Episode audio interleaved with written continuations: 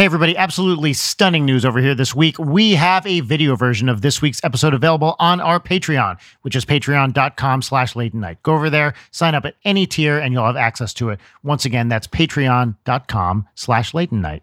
Now, enjoy the show.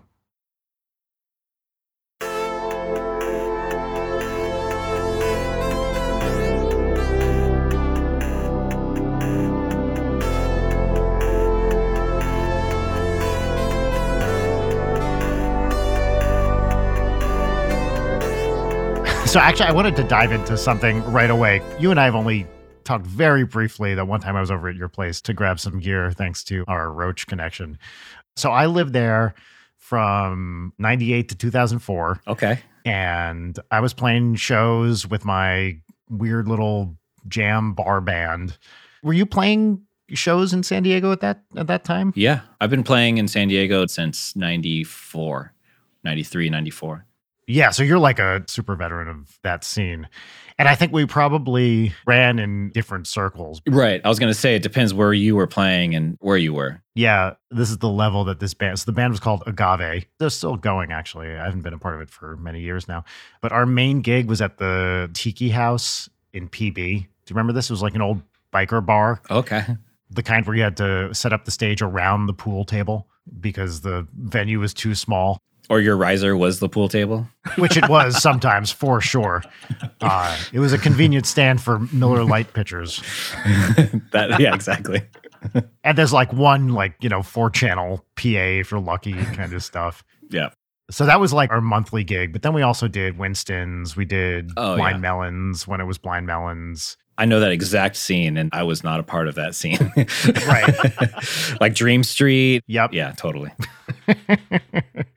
when I first started playing music, that was our aim. My high school bands, like we aimed for that. And it was like, oh, we got a gig at Dream Street.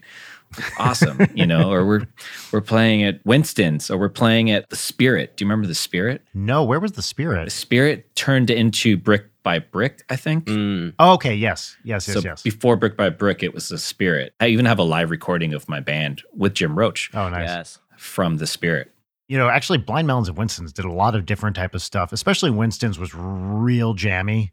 So our band was like jam adjacent, mostly because we weren't quite good enough to be a real jam band. So when you did end up playing, I assume you played at the Casbah. Yeah. That was our goal when we were there. We were like, oh man, I wish we were cool enough to get into the Casbah.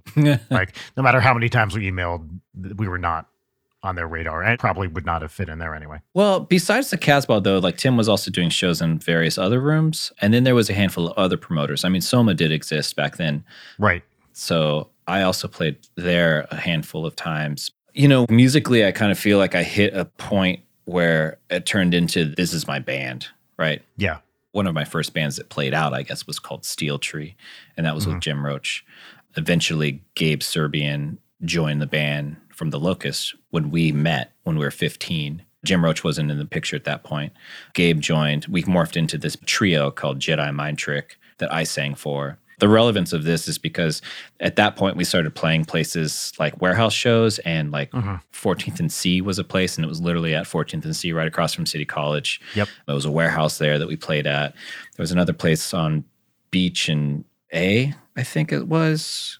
Union and Beach is what it was called. And that was Chris Squire's warehouse. And we played there. And then we started playing, we played in Poway, played with Blink before they were Blink 182 Yeah. like a ton. Gabe was really good friends with Tom and Mark back then. And then also Travis when they started. I think I still have the flyer somewhere of it was a venue called the Soul Kitchen actually in East County. And then there was another venue called Cafe Chabalaba. The whole relevance of all of these venues are the underground scene and the scene that kind of started to emerge from San Diego that kind of then started to like marinate me and also blend me within the bigger picture, so to speak. Like bands like Unwound and Godhead Silo. If you took like the hardcore underground punk scene that was happening in San Diego, um, not the terrible scene that was coming out of PB, which is like swindle. they started like trying to like be the exploited and like have their like faux hawks and mohawks and the spikes and shit. And we were just like, who the fuck are these jokers, you know?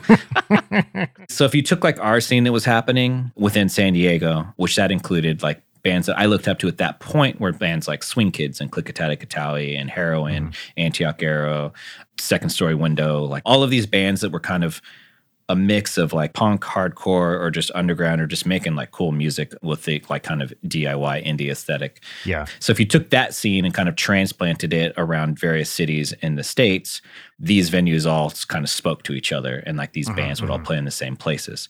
So when I was like 15, 16, I was playing these shows with these other bands and these other bands from San Diego.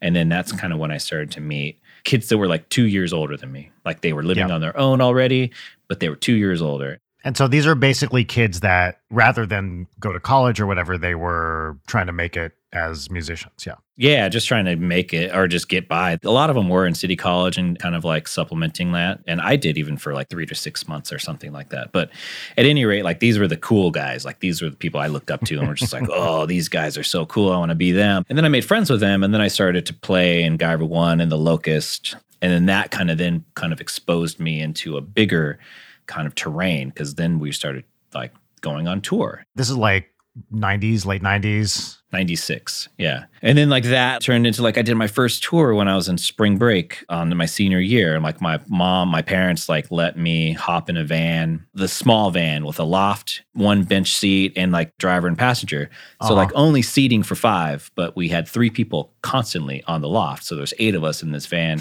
and we drove to michigan and back and played shows all along the way Right now, I'm like, God, no. I mean, my worst nightmare is an environment like that. But when you're totally 18, you're like, yeah, okay, seems good. 12 hours a day. Yeah.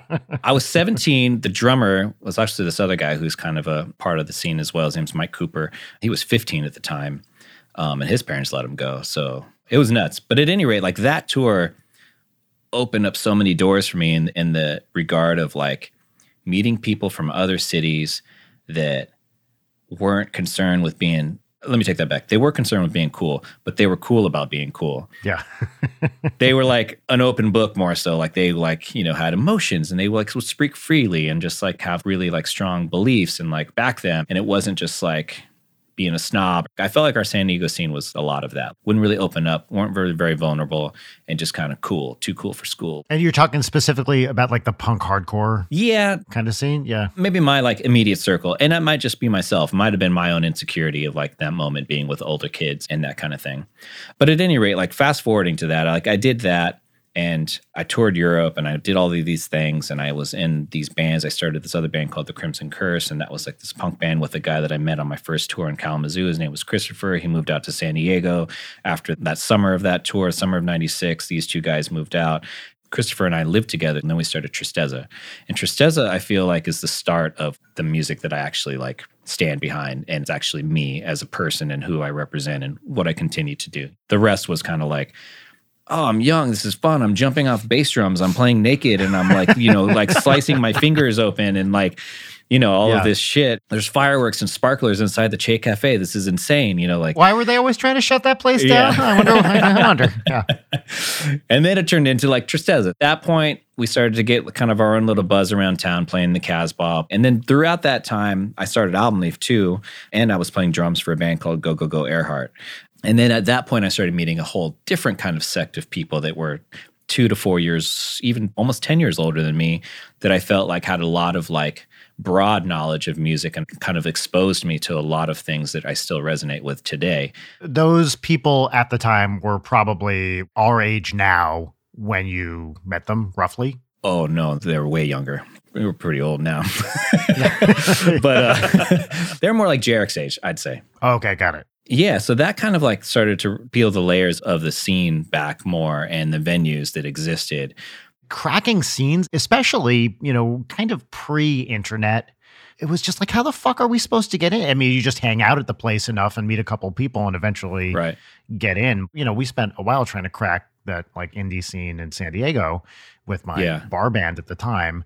And it was just like, what are we supposed to do here? Then I was late 20s, mid to late 20s, and I was at grad school because I was at UCSD for physics.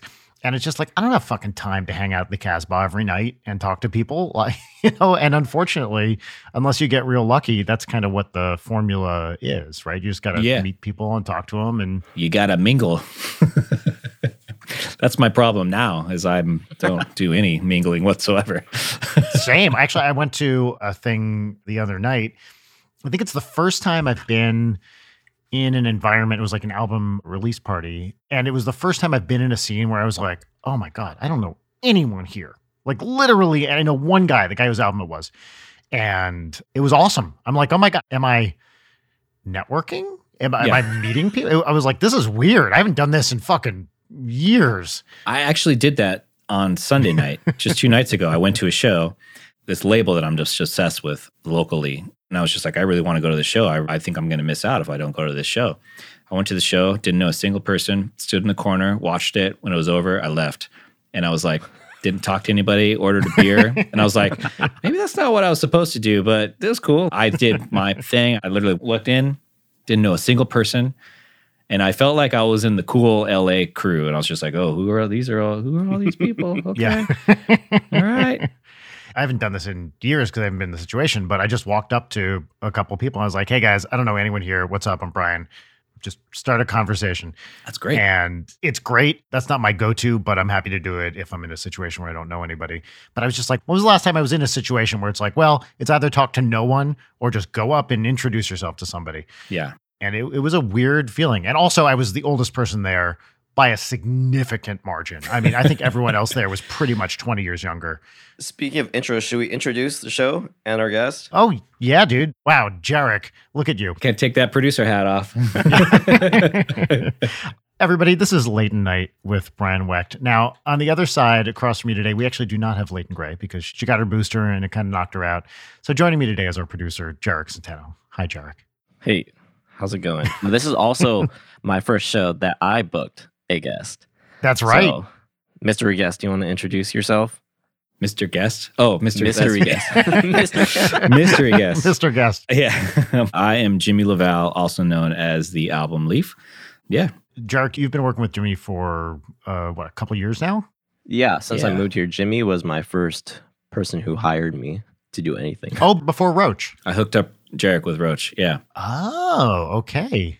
How did you guys meet? Was it just like a call out, Jimmy and Jarek, you responded, or what? Uh, San Diego again. There's this band Vacuum based in San Diego that I worked with when I was living there, and they opened for you at the Casbah, right? Yep. And then I was doing front of house and tech for them. We did a whole tour. We did a whole West Coast tour. Oh, sweet. And then that's when I met Jarek. And then Jarek was just like, hey, I'm wanting to move to LA, just looking for work.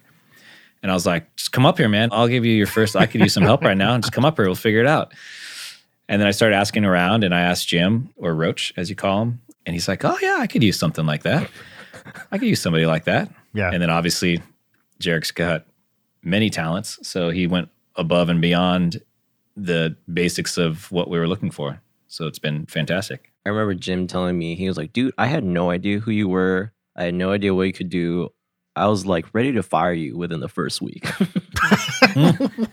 Why? Because he basically hired me on a whim without like knowing what I could do. All he had was like my resume. So he just showed up and he was like, well, I don't know. I don't know about this guy. We had like one meeting and then he was like, cool. So you want to come in like later this week? But he's ready to fire me if he had to. So Right. but then you wowed him and you made yourself indispensable. as you could say. Speaking of San Diego venues, Jimmy, I think you told me the story about Tim Mays, the guy who owns and runs and books Casbah, about the Nirvana story. About there was that band who said no to opening for Nirvana. I know of the story, but I don't know the details. But I do know that there is a band that said no to opening at the Casbah. The Casbah now is like a 250. They'll squeeze up to 300 people uncomfortably into that space. Yeah. But before that, the Casbah was like 100 or 125 venue space, Same location. two blocks north of where it is now. Got it. So still on Kettner. And it turned into Kava Lounge. Oh, yeah. I know where that place is. So, anyways, that's where Nirvana played. And then they also played at Iguanas in Tijuana. And this is like, I think, I want to say in my mind that it was like a week before Nevermind came out or something like Mhm. that. But I know it was around that same era.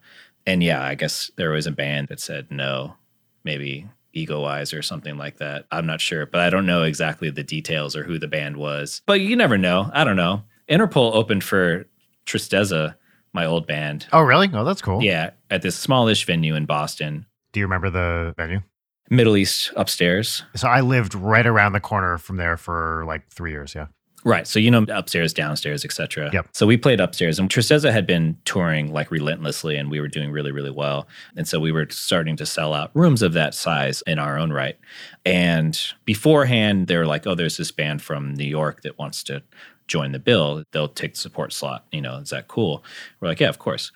So the show sells out, which we had sold out the room before. And afterwards, their manager came up asking us for more money because the show sold out, which is obviously not how contracts or any of those deals work. And it's not up to us, it's the promoter's job, whatever. Right. And we're like, oh, yeah, cool, man. Like, we were psyched. Like, we got paid the most we ever got paid. Like, I think it was like $1,500 or something. We're like, oh my God, this is crazy, you know, and gave Interpol $100 of our pay. And a week later, Turn on the Bright Lights came out, and we all know what happened. So, years and years and years later, I was playing in a band with Sam from Interpol. And I kind of jokingly asked him for hundred dollars back. like, give me that money back. Did he remember getting it? Yeah, he remembers. Yeah, he remembers playing together, the whole deal. Sam actually, he's got a hardcore past that goes back to his days in Florida. He's at least ten years older than like kind of the norm of the band. So he had kind of a musical past that preceded Interpol, and he was part of this kind of like Florida hardcore scene that like paid their dues, did all this traveling, touring, sleeping on floors and stuff like that.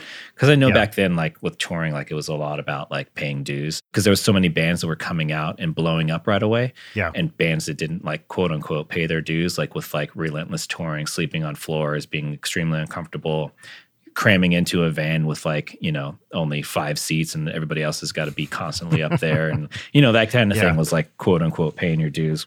I think about this all the time. Like musically, in no sense have I paid my dues in, in that way. like I was in, you know, like fucking little bands here and there, and then the jam bands in San Diego.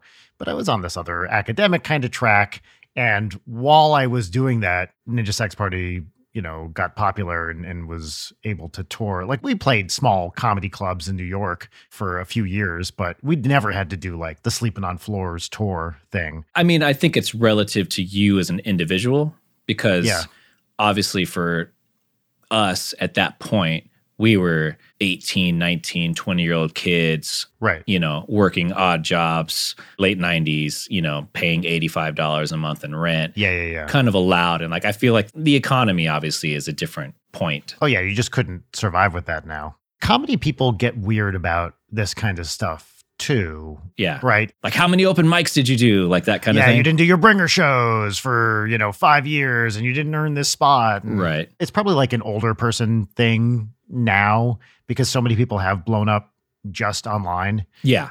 but sometimes I feel like when I'm talking to comedy people, especially like, you know, stand-ups who are let's say over 50 or something like that, there's a bunch of like you didn't really do it the way you're supposed to do it. To which my, you know, immediate reaction is, well, go fuck yourself. Like I, you know, I think that's fair enough too, because I feel like again nowadays I think it's a different scenario. Back then Yeah. there was a lot of like, oh, we got a tour, we got a tour, we got a tour, and I do think that it still happens these days. However, these days the internet does exist and paying your dues could look differently because the internet exists like paying your dues could be like building up a social media following. Exactly. Or a YouTube following or whatever. Yeah. youtubers like what's that that's a new due that's not been paid when I try to explain to people why people started listening to my bands, it's like, well, it's really because of video games. And they're like, right what?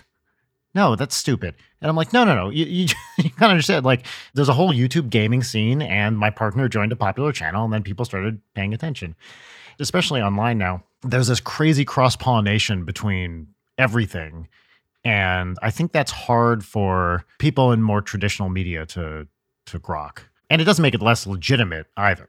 Speaking of social media and blowing up via social media, Jimmy, can we talk about my amazing social media presence you want to talk about that my amazing social media presence? and for maybe like people younger than Leighton and I am who frequent TikTok, people might know you from TikTok, actually. It's come back. It's on Instagram now. I'm seeing it all over the place again, and people are tagging me. And so they're playing one of your songs. So they're playing one of my songs. Somebody posted this video like, if you play this sound, okay, so there's offense number one. If you play this sound, um, your cat will do this or come to you or, or whatever it is. Okay, so then they play the sound, the sound being my song.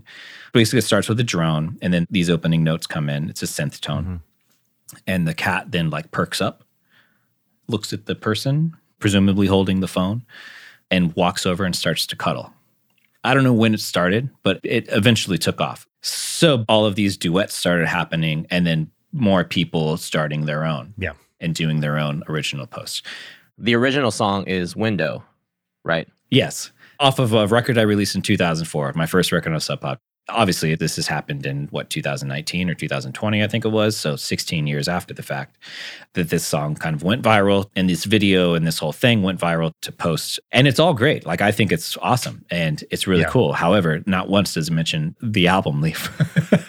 you know, Do they pay out at all for using the song? you know, I don't think so. I'm not sure how it works. And I'm sure that Sub Pop and my publisher, I'm sure all the parties involved are probably trying to find the angle or whatever it was. And I do know that there's like a huge gray area within usages on social media that is Yeah. now starting to get kind of taken care of. But at any rate, it's cool. And so the thing is, is, which I'm grateful for too, is that like then everybody started sending me this and saying like, "Hey, do you know this is happening with your song?" Or adding me like, "Oh, this is the album leaf," or "I love this song, it's the album leaf." Yeah. oh, this is window, you know, whatever, like it's happening kind of. And then on Instagram, which is a platform that I am on because I'm not on TikTok, I started seeing myself being added two weeks ago again. So it's kind of surfacing again. Yeah.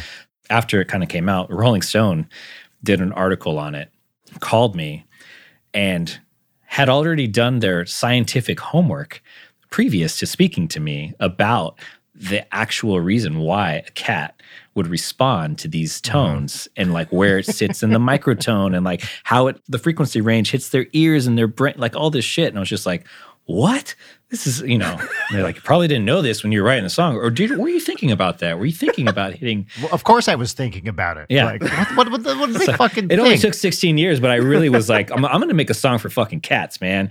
And, oh, you know, 16 years later, whew. and, and I decided to really shrewdly market it by never mentioning cats even once. Or, Right. you know, the album has nothing to do with cats whatsoever. But yes, of course, that's what I had in mind. Yeah. So that happened, and that's cool. But the sad part, obviously, is the non mention of Yeah. in the original post. Yeah. dude, it drives me insane on social media. The non attribution stuff where people just take something, probably because they saw someone else use it, Right. but very few people bother to check, hey, who created this? Where did this come from? It happens a lot with art, probably more than anything, like visual art. People just take some image from somewhere and don't credit the artist. If I can't attribute something, I basically just won't use it because even though it's a losing battle, I feel like I have to plant a flag and say, look, always, always, always credit people whose stuff you use because I get real mad when it doesn't happen to me. Yeah. I don't care about many usages, even like songs that like have made me quote unquote a lot of money, for example. And somebody else, depending on their background, comes in and says, Hey, I just want to like post this video like my family trip or whatever it is, you know, and like I don't have any money, but I just want your permission. And this could be Yeah. a song that I've been paid, you know, I don't know, whatever amount of money to be used that has been substantial. But them coming and saying, "Oh yeah," and I'll give you credit. Like it's like, "Oh cool." I'm totally down to let my music be heard as opposed to put like, you know, extreme limitation on it. Yes. And that's a case by case basis. That's definitely clear. For my stuff, I never track down people using it and do takedown notice. The only thing we will do takedowns for is people literally just reposting our stuff. Yeah. Mm. I did a takedown for an NRA video that tried to use one of my songs. Oh. I got on them. I was like, no, no, no, no, take that. Oh. Get- yeah. Other thing is like, guys, because it's a pain in the ass, they don't reach out. But it's like, guys, come on. If you're going to use someone's music, Yeah. There's been a handful of conservative usages of my music that I've had taken down. Mm. And I think it's because there was a PSA, I think that was Michelle Obama that used one of my songs and that kind of got some traction, you know, within their community. It was like bad music kind of stuff. It was bad music. Yeah, Yeah, yeah. exactly. Okay. Which we approved too. They reached out, they asked for permission. Back to first offense, Jimmy. One of my funny first offenses First that came offense. along came along for you. I was watching Lovecraft Country and Window was opening up Boom. the episode that Window was featured on. And whoever did the captioning and whoever was the music soup was like, Leon Bridges this, etc. that. And Window was just ambient music for the caption. Right. for the captions. Exactly. That sucks. yeah, totally. Is that something that's in the hands of the music supervisor for that? Let's name names. Really get someone in trouble. you know, I don't know. Like I've done films and I know that like the directors that I've worked with have something to do with the captions or maybe at least approving them, but like that's Mhm. more on like a smaller indie level. I wouldn't say indie, but just not like a massive, like not like HBO. Yeah, yeah. So who knows, like within HBO, who is in charge of subtitling? I assume it's someone pretty far down the food chain who's actually doing the subtitles. And then maybe someone is quote unquote approving them, but probably just kind of glances at it and is like, yeah, fine, okay, whatever. However, it should be in the cue sheet. So if they're going through that, it would be noted in the cue sheet. Speaking of more films and directors, et cetera, et cetera, Jimmy, you're composing a lot these days, and I have a question to ask. Yeah. What makes a signature sound when it comes to composing? I feel like there are a lot of when directors put in temp music, they're like, "Oh, we want this to be like Hans Zimmer," or you know, it's a lot of like Hans Zimmery shit. What makes a composer like yourself, Ludwig Göransson? I just discovered he was the, I've been rewatching Community and he did all the music for Community. Really? Oh, I didn't know he did Oh my that. god! Isn't that fucking crazy? He's genius. He's absolutely genius. Yeah. And it- it's not like a style that I'm used to hearing him in either. You know, it's pretty chill. Yeah. So I was just like, are you kidding? Ludwig Göransson? Wow.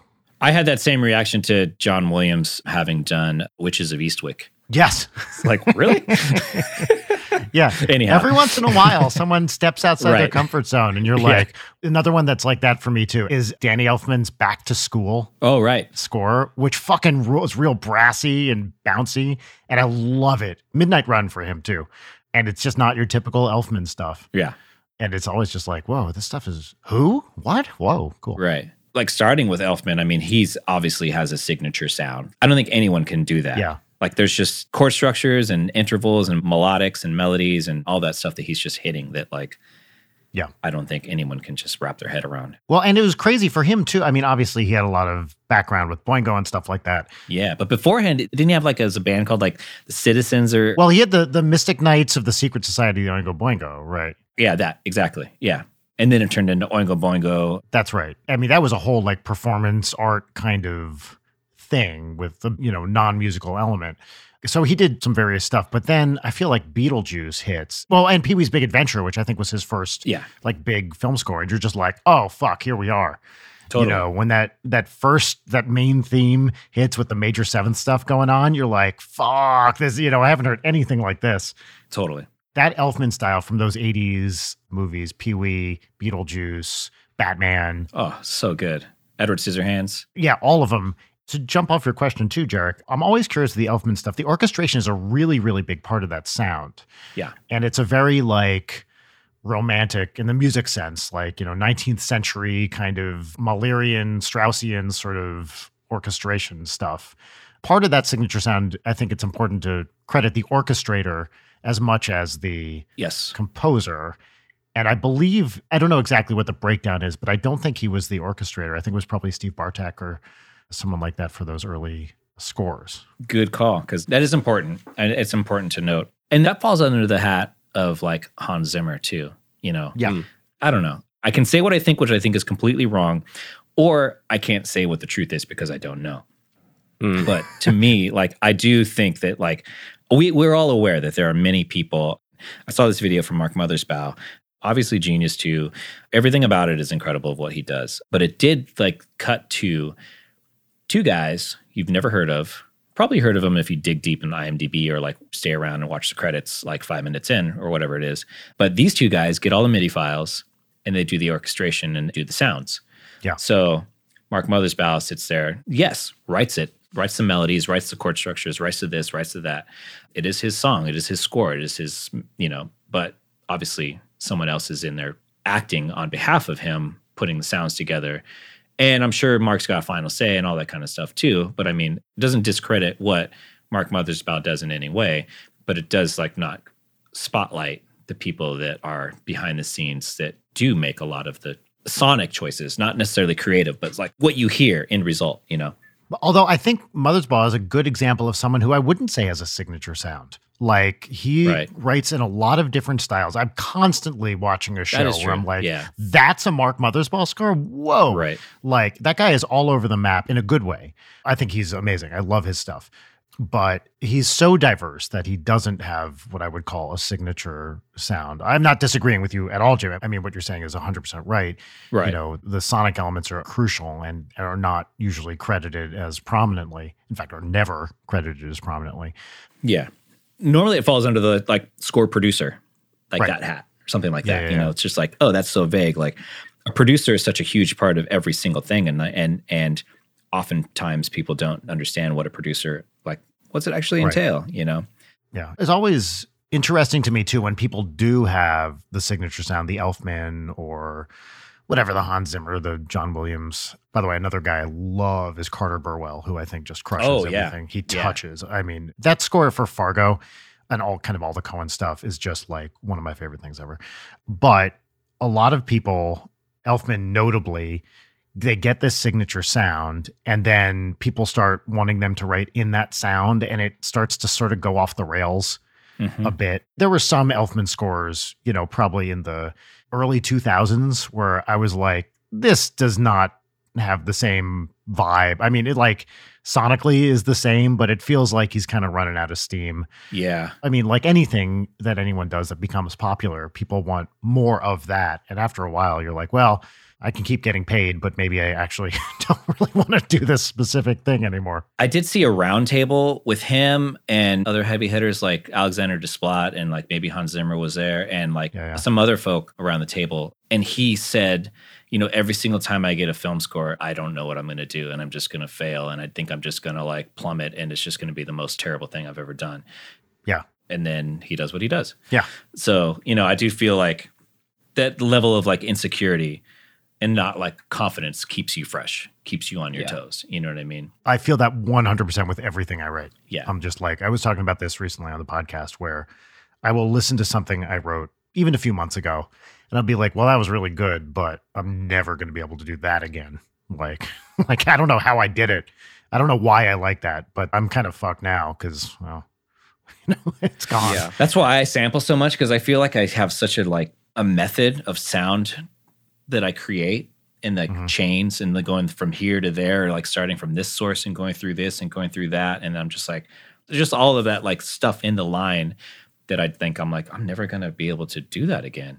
Yeah. Like it was just a fluke that I just fell into it, you know? Yeah. What's the most random thing you've sampled for a score or album leaf song recently?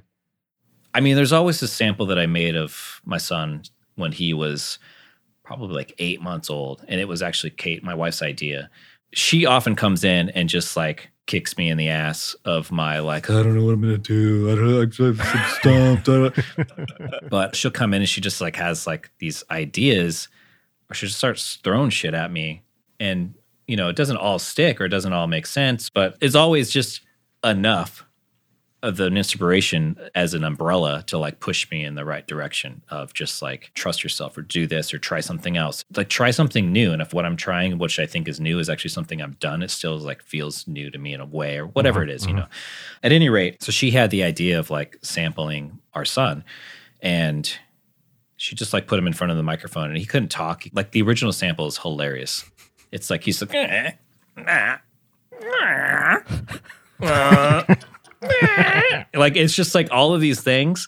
And there i think there's one that was like oh that one's actually a second long. Let me take that you know? And so i took that and i just messed with it in ableton the simpler like looped it here grabbed this like the, the attack the loop like all of the stuff. All of a sudden i pitch shifted it way down and all of a sudden turned into this actual tone which I was then able to just like, oh, there's something, and then just like fine tune it, tweak it more, tune it, and you know, just turned it into this whole thing. And yeah, it was like a really low kind of droney rumble tone that I used throughout this film called Spring back in 2014. So there's that. And there's also there's this sound called a cuica Or there's this drum called a cuica. Oh yeah, yeah, the talking drum with the stick. Yeah. Exactly. So it has like a little thing in the middle. You can like squeeze it. Brazilian, right? I think so. Yeah. Is it? Yeah. At any rate, my friend and collaborator, this guy named James McAllister, came over once and we were just working on something. And he's like, I got this Cuica. And he like was like, What the hell is that? And it was just like he put it up in front of the microphone. And It's a great sound. Yeah. yeah. So I took that sound and actually turned it into this synth. And the Mm. way that it was sampled, it has this like constant kind of like modulation happening within the tone. And, you know, not using the warp function in simpler. The higher you go, it's faster, and the lower you go. So I've like used that as a bass a lot Mhm. or as a mid tone. And it does not have any resemblance of a drum whatsoever. But yeah, I mean, those things like that, they excite me, you know? One of my favorite things you sampled, Jimmy, was for Into the Dark for the Maggie Q. Oh, right. The music box. The music box, yeah. Yeah. But he didn't really use the song from the music box. He like fucked it up more. Uh, yeah, and then I used the random. I don't know if you're sure if you're familiar with the OP1 synth. Mhm. So there's an arpeggiation on the OP1. I think it's called the tabla or topla. Whatever it is, is like you hit the notes that you want, and then they start in the middle and they fall, and then you can move the wheel. Oh, that's cool. So there's no downbeat, right? It's not like a arpeggiator. Right? It's just like it's just like totally all over the Mhm. place.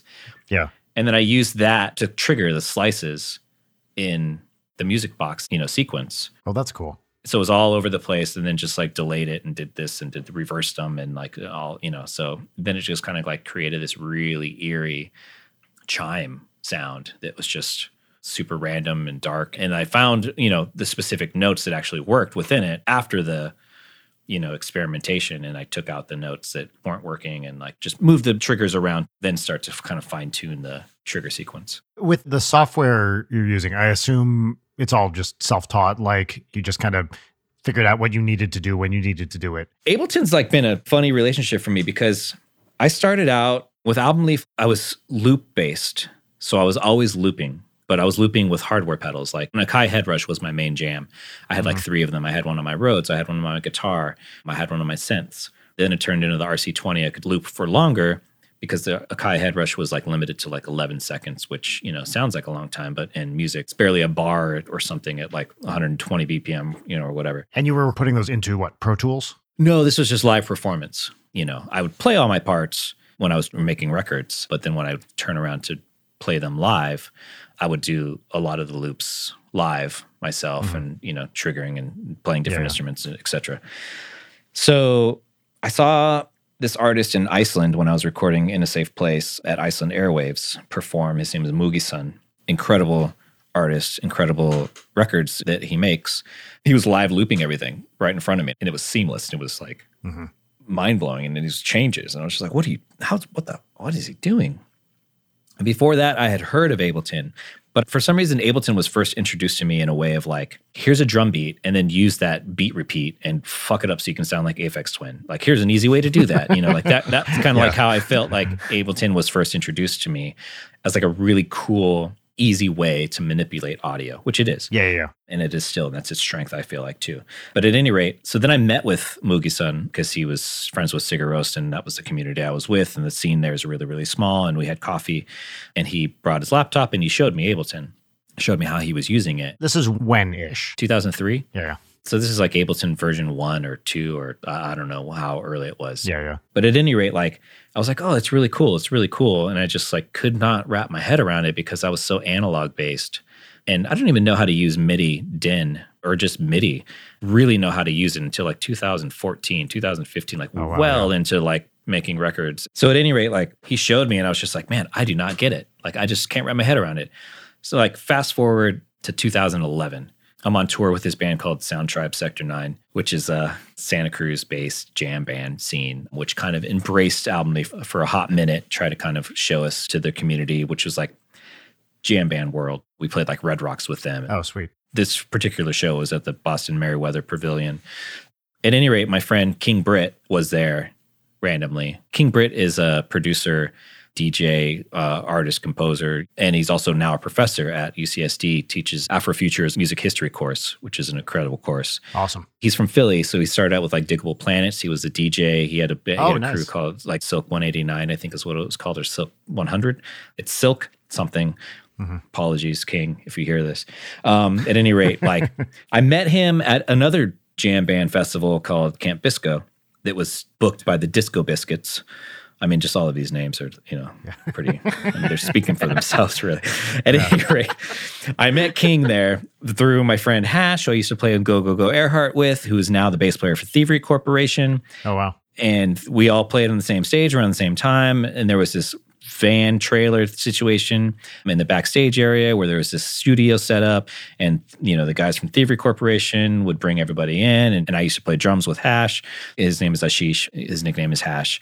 So we go back there and we go back to like this little jam thing and i started playing drums and that's where i met king. And then afterwards king's like oh you should come to my place in philly so I go down and I hang out with King, and he and I kind of like get in the studio together.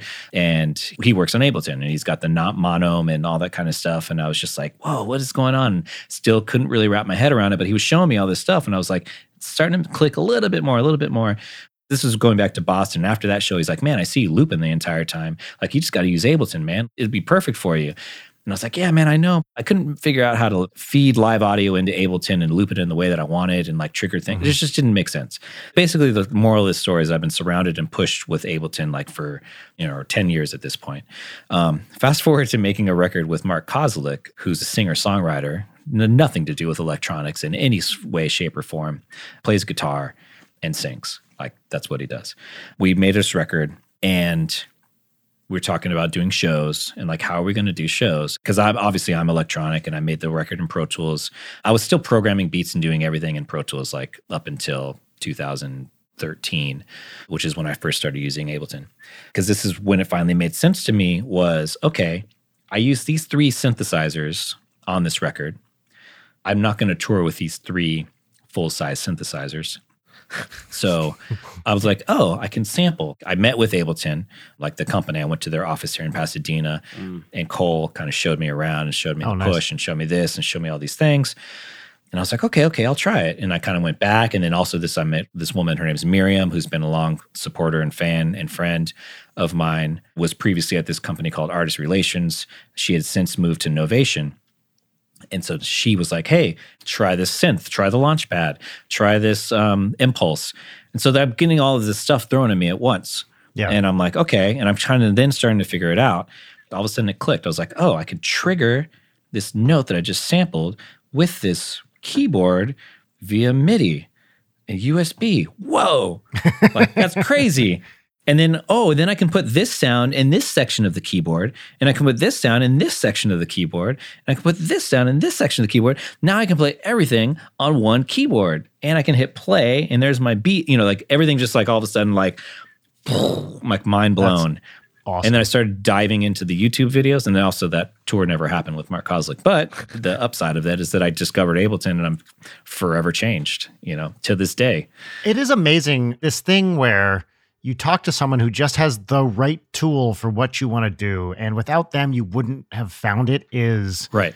it is how so much cool stuff gets done. This happened all the time when I was a scientist. You just talk to someone who knows something, and you're like, you're telling them the thing you're working on, and they're like, "Hey, I know the answer to that." You're like, "You fucking know the answer to that?" I've been Yeah. thinking about that for ten years. You know, Right. did you ever work in Max, like MAX? You know the program. I scratched the surface of Max, but only within presets that are already created. And those are two worlds that I've still have not scratched the surface of Max and modular synthesizers. Actually, the only electronic music class I ever took was my first year of grad school in San Diego as a physicist. I was like, I'm taking some music classes. They had an electronic music class, and it was all Max programming, and it was fucking cool. When I took a music class, an electronic music class, it was the City College in 1996. It was working on like a Yamaha drum machine that is completely irrelevant now. And it was just like learning how to program that. so Max would have been way cooler. I mean, in college, they had like an electronic music room, which no one ever really used with all the patch cables and everything. And I remember when they first got like the digital patching, it was like, oh, what the fuck? This was like mid 90s. You know, we did a little bit with that because I was so young. I didn't really appreciate how much it easier it was. I mean, you could tell, okay, I'm not physically putting Right. this thing from there into there. I'm just drawing a line on a screen. But the composition teacher was kind of running it was just like, guys, you don't fucking understand what a game changer this is. Like, Totally. For me, that was when Reason came out. Oh yeah, I don't yeah, know if yeah. you remember Reason. Like you could flip it around. You know, it did actually default patch, but you could come back and like actually move the patch. Yeah, And that was the first time I was like, oh, whoa, there's a patch cable. And that's what it does. That's insane. yeah, yeah. We never did answer Jarek's question about composers, but yeah, We kind of did. I kind of feel like that's the umbrella and like that's what makes you stand out is your experimentation or I guess and like the tones you create. Right. I have an answer to my own question. Oh yeah, yeah, of course. For me, I feel like the composers that stick out are the mm-hmm. people that they're almost like Foley artists in a sense, you know? They're not Right. scoring to the scene, they're not playing like a happy melody for a happy scene. They're kind of using sounds or building the score throughout the film as like the script gets more intense or you know dies down a little more Yeah, Right. but they're playing into like the subtext with their sounds. Like Ludwig Göransson, for instance, the most recent movie he did with Christopher Nolan. Tenet. Yeah, yeah, yeah. So he was talking about using palindromes in the sense that that's like a big theme of the movie, Yeah. and he's like making his orchestral players play like in reverse and shit like that. Yeah, totally. For me, the big theme of that movie was not understanding what the fuck is going on. Totally. yeah. He also sampled a fire truck for that as well. There's a whole like segment on him. Yeah, Oh, that's fun. I think you're totally right, Jared. That kind of sound design stuff is so crucial to the overall signature sound. Yeah. This film that I just scored, which it's premiering at Sundance next month, Oh, nice. I did a lot of that. And it's also directors, like the directors also push for that. Like it's our fourth film together. So we have a lot of kind of like unsaid communication, but also a lot that's just said of things that they clearly want. You know, I kind of scored a couple like things that you see and then they can went with that more. And like, you know, you see these certain objects on screen and then like you hear this tone that kind of resonates throughout the entire film and stuff like that. Yeah. Sweet. All right. So uh, let's move into segments. Our first segment is our pop culture or whatever recommendation thing. You get to talk about something you like, could be anything book, movie, music, video game, just a thing that you have enjoyed recently.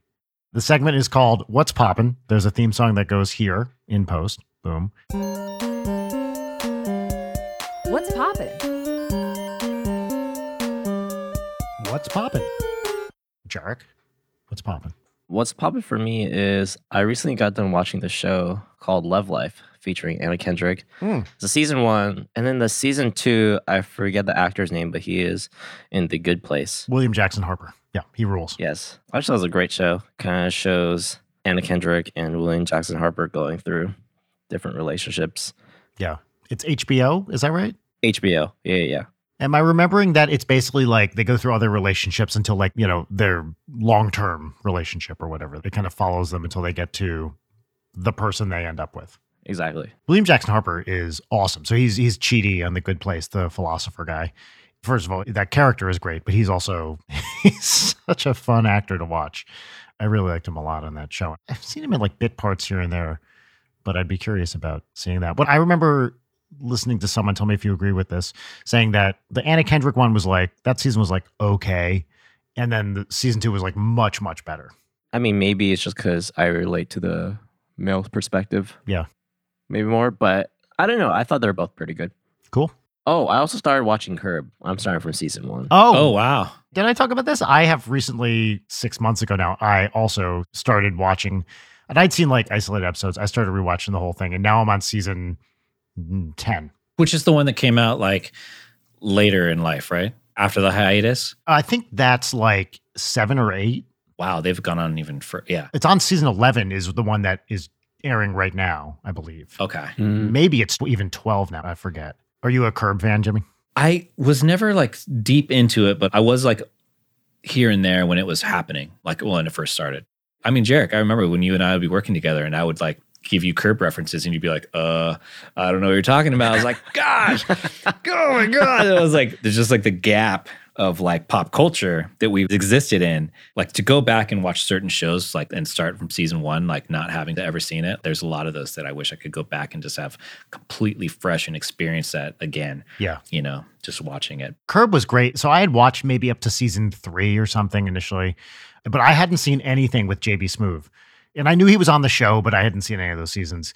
And when they introduce him and he's part of a larger family, and then he's the one that like hangs around. Yeah. That guy fucking rule. He is so funny. Yeah. He really energizes that show in a way that it kind of needed. So it's fun to discover these like later iterations and then ends up just living with Larry and he and Larry live together and they hang out. It's such a fun character. It's endless the the things that they like come up with too. That show is fascinating to me because it is the most aggressively Jewish show on television to the point where I'm like, these are the people I grew up with. I see all of Larry's friends and I'm like, oh, that's, you know, all these guys that my dad used to hang out with. It is so rooted in Jewish culture. There's some pretty specific shit that I think, unless you're kind of around it, I bet is lost on a lot of people. Yeah. Hell yeah. Brian, what's popping with you, dude? What's popping for me? Occasionally, you know, I'll, I'll cruise around on the Criterion app and see if there's some, something I haven't watched that I feel like I should have. And I finally watched My Dinner with Andre for the first time. Have you guys ever seen this? Oh, what is that? No. Mm-mm, mm-mm. Okay, it's this uh, kind of infamous film from 81 starring Wallace Shawn. He's Vizzini in The Princess Bride. He's the T Rex in Toy Story. He's got a real, like, high pitched voice. He sounds like he's this guy. It is a two hour movie about two guys having dinner.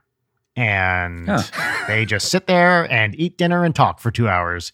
There's a lot of references to it in various things where it's the butt of a joke, where it's like, you know, in The Simpsons, Martin plays the My Dinner with Andre video game. In Waiting for Guffman, there's My Dinner with Andre action figures. Like it shows up as this kind of reference in various things. And I never watched it because I was like, I don't want to fucking watch a movie about two guys having dinner. So it turns out this movie completely rules and goes by in a flash and is super compelling and interesting conversations about one of them's like a theater director that went off and had all these mystical sort of experiences. That's Andre Gregory.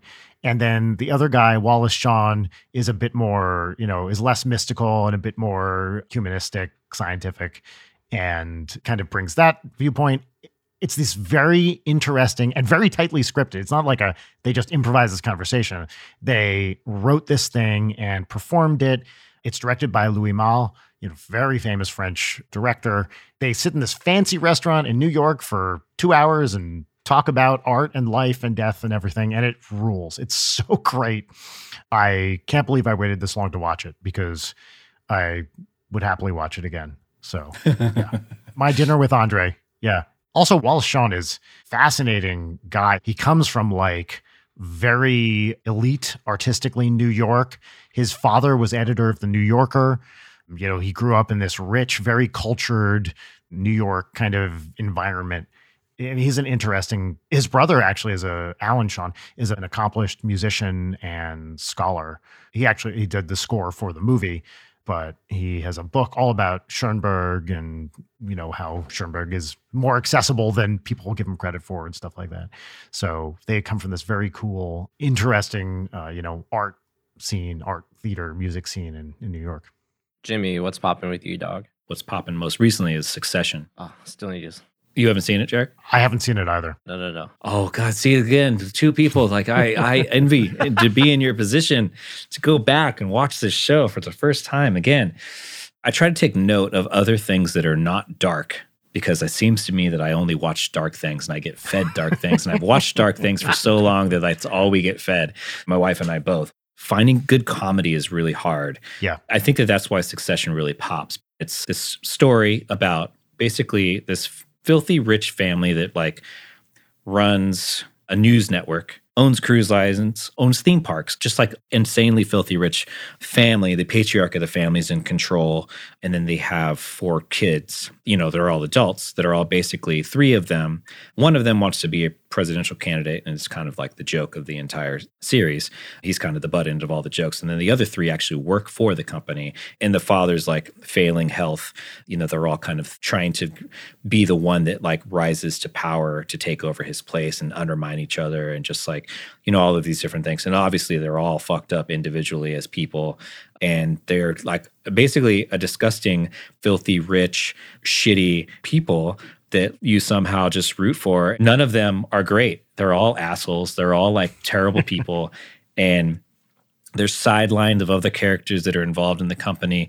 And to be honest, it kind of mirrors the Murdochs and Fox, Yeah, yeah. basically. Mhm. Like this last season kind of gets into what would very much look like Trump and presidential and the kind of the power that they have as a news network to be able to push the right kind of media in your favor and the right narrative and just like all of these different things. So, you know, then there's all these like accusations and like the media model of press is failing. So they're trying to pick up these different angles and remain relevant. And how do they do this and make these deals?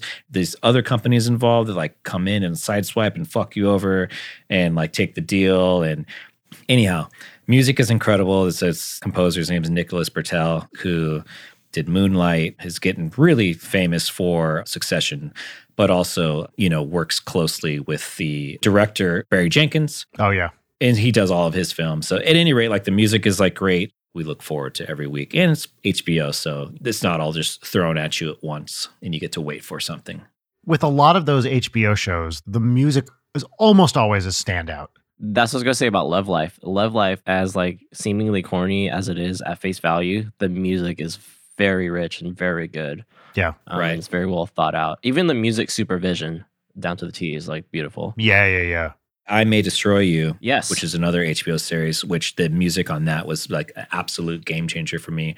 Absolute like genre opening for me, just like led me down a path. I think Jarek, you came over once and I just had that playlist on the entire time. And you're like, dude, what is this? yeah. There's not a composer on that show whatsoever. It's just all music supervision, Oh, nice. which has also been kind of a trend, a light trend. It's not like super solid, but there has been shows that do solely music supervision, no composer.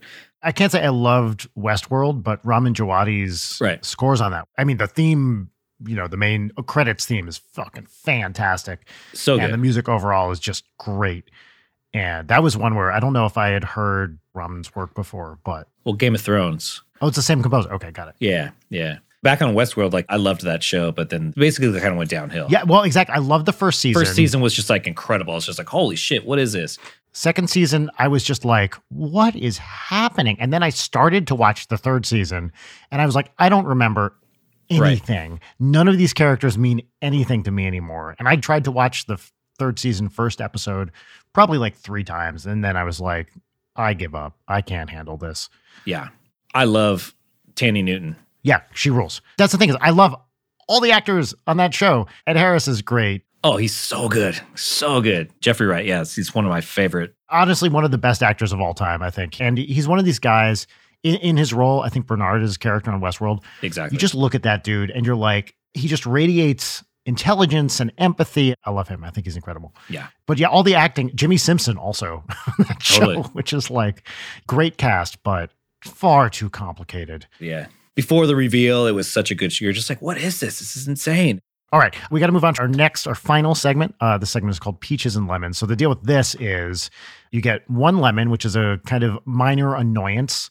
It's your opportunity to complain about something that you feel like complaining about. Very minor. Oh, it's dangerous for me. uh, and then three peaches, which are three good things. Three things you're happy about. Can be big or small as you need. Theme song goes right here.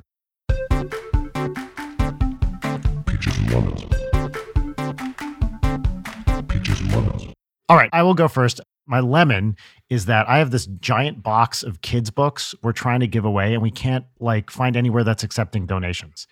And these are books our daughter has grown out of, and we decided, you know, pass them on to someone who will read them. And places are so swamped with donations right now. Like we called a bunch of stores, and they're just like, no, not at the moment. We have too much. Uh, People cleaned out a lot of shit during the pandemic, which is great.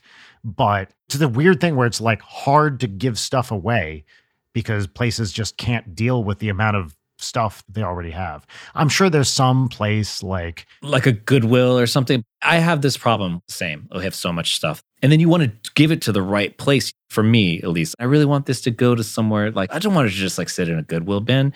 I don't know exactly what happens with Goodwill. I've heard mixed things about it, but I feel like a lot of that stuff you're kind of handing it to them and saying, "Throw this out for me." Exactly. And it's like a flyer on the street. yeah, Here, throw this away for me. that's the Mitch Hedberg, right? Yeah. yeah, exactly.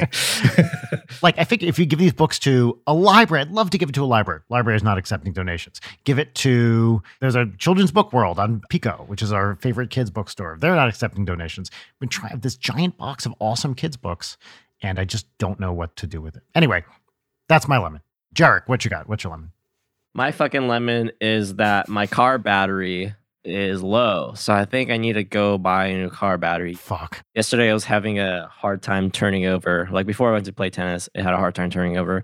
I got stuck at the park yesterday waiting for like 45 minutes for a tow guy to come and recharge my car. Really? Yeah. Okay, this is another like lemon and a lemon. Um I feel like I should switch my insurance because Geico kind of sucks. The company is owned by a talking lizard, dude. It's right. I was gonna say, like they you you drank that Kool-Aid. You are the target market. Like they got you.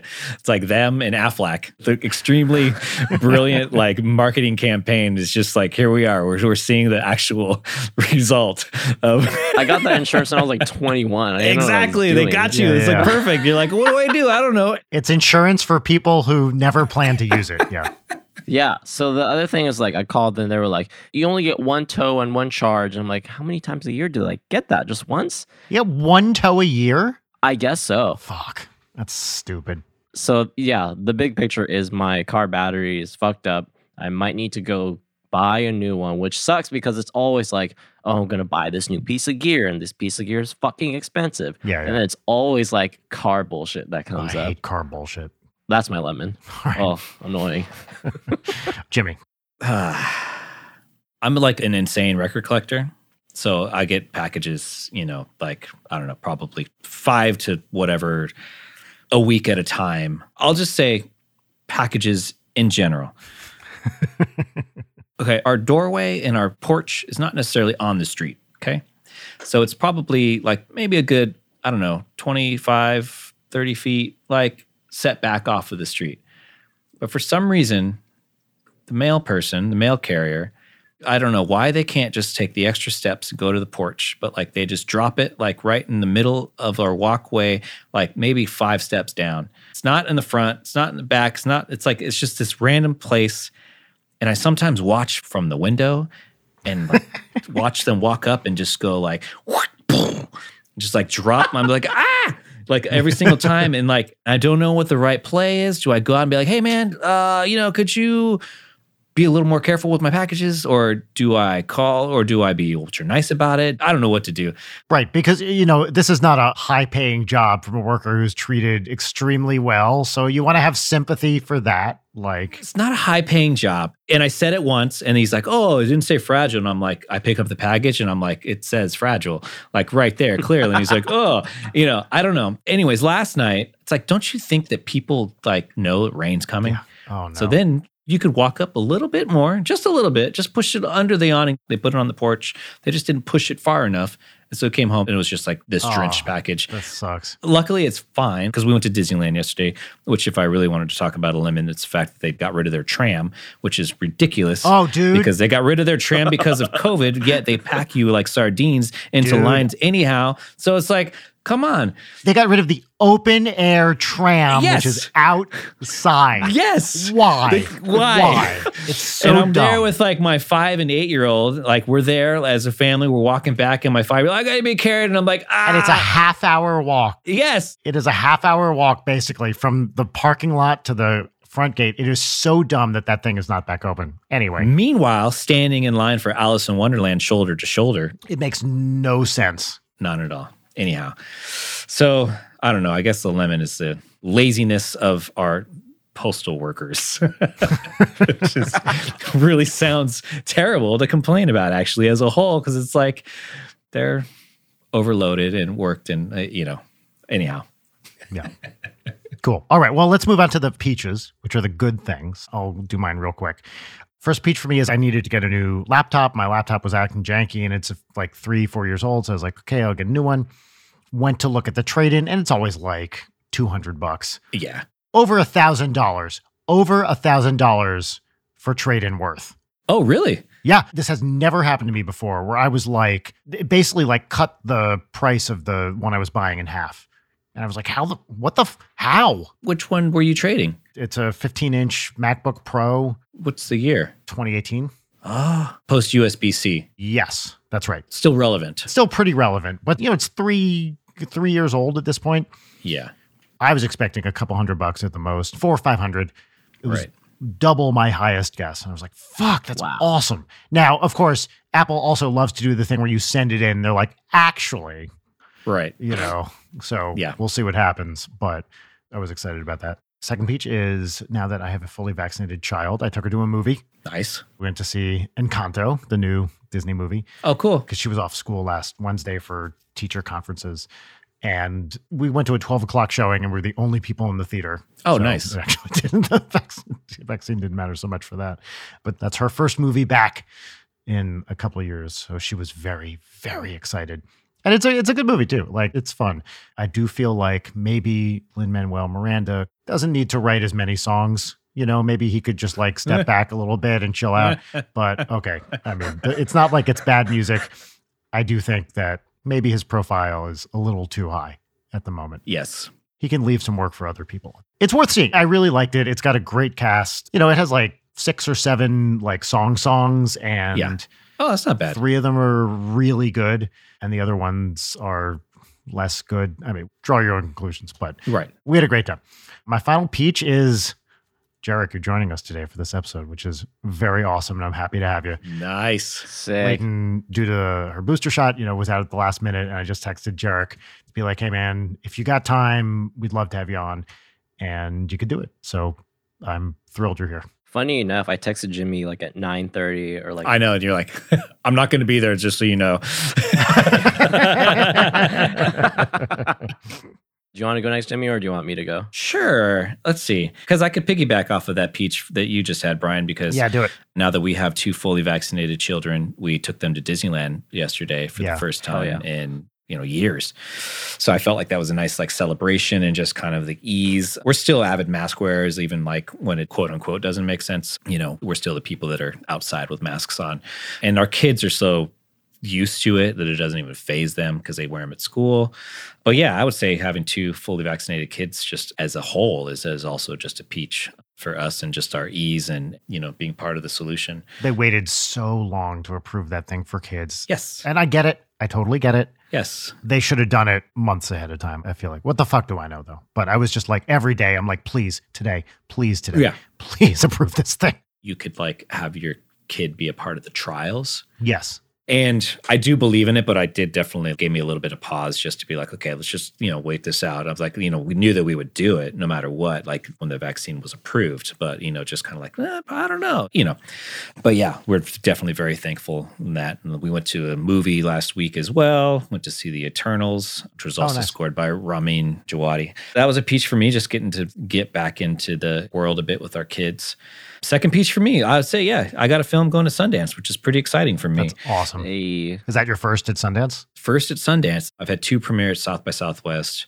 I've had two premiere at the Toronto International Film Festival, and I've had one premiere at Tribeca, and now I've got one at Sundance. So I feel pretty solid about It's fantastic. yeah. So I guess that's a peach for me when I actually like step back and give myself a little bit of credit. But yeah, like I did a good job. Maybe you know I was a part of something that was great. So yeah, that is a, definitely a huge peach for me. Just like having a film at Sundance and getting to go out and experience it actually in person this time as well, being boosted and feeling pretty solid about that. Yeah.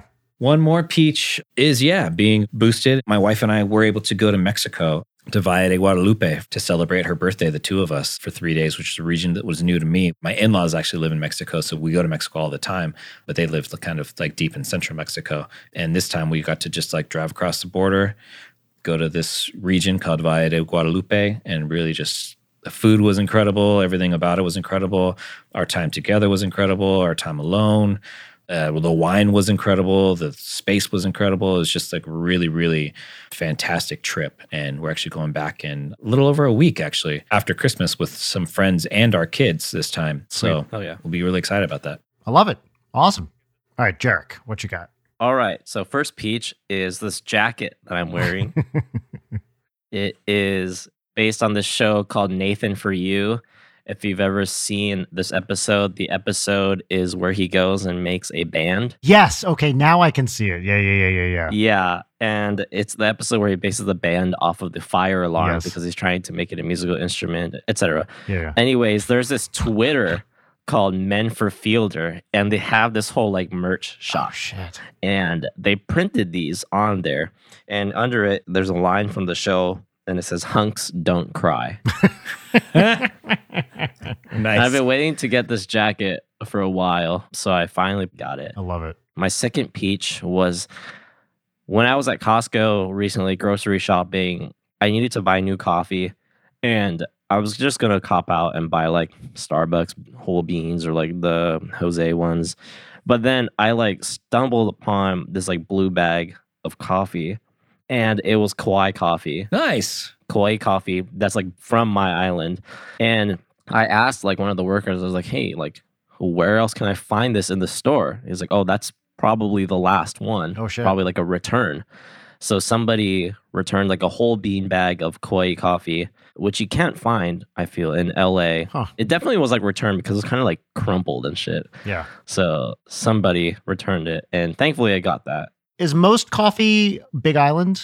Yes, most of it is Big Island, like the Kona. yeah, yeah, exactly. Big Island region, with the exception of Kauai coffee, which is like all the light blue bags, which you can find in Ralph's now, but they're like Mm-hmm. Oh, wow. as fuck, and they're not Yeah, whole bet. bean, but they also come like with different flavors. This one was just like a general like medium roast. So another question is: Do you typically buy your coffee at Costco, or you were there and you're like, I just need it, so bummer. Maybe I'll just suck it up and look for the gross stuff. Uh, Yeah, I typically buy my coffee at Costco, which is abhorrent because all just very general You coffee. don't like Kirkland Light coffee?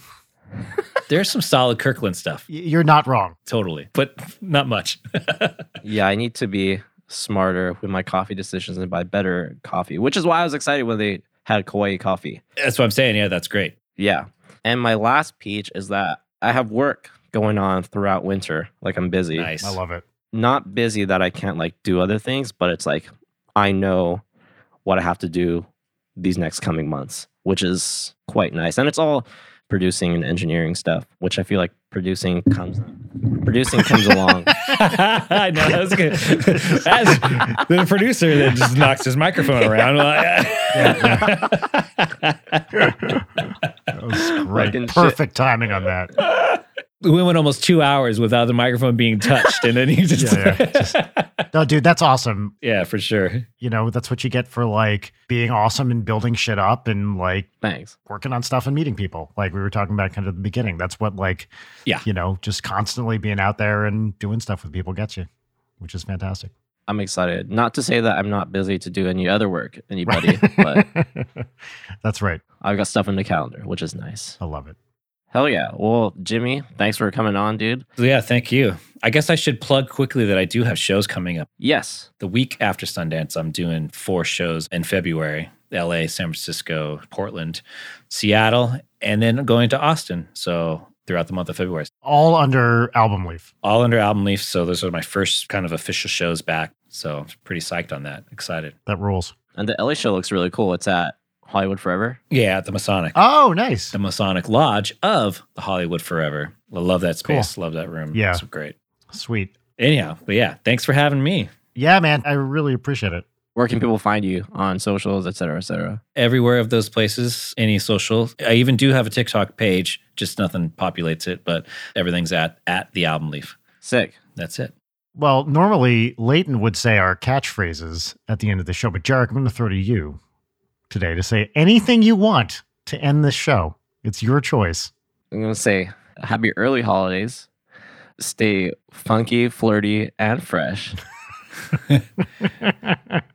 and stay safe and orgasm hard. Great. Good job. Wow. Yes. Wow. We really, really took it in a new direction at the last second. This is now called Jarek Night with Brian Wecht. Sorry. so, All right, guys. Thank you. Bye. All right. Bye. Leighton Night is produced by Brian Wecht, Leighton Gray, and Jarek Centeno. Follow us on Twitter at Leighton Night, on Instagram at Leighton underscore night, or email us at leightonnight at gmail.com.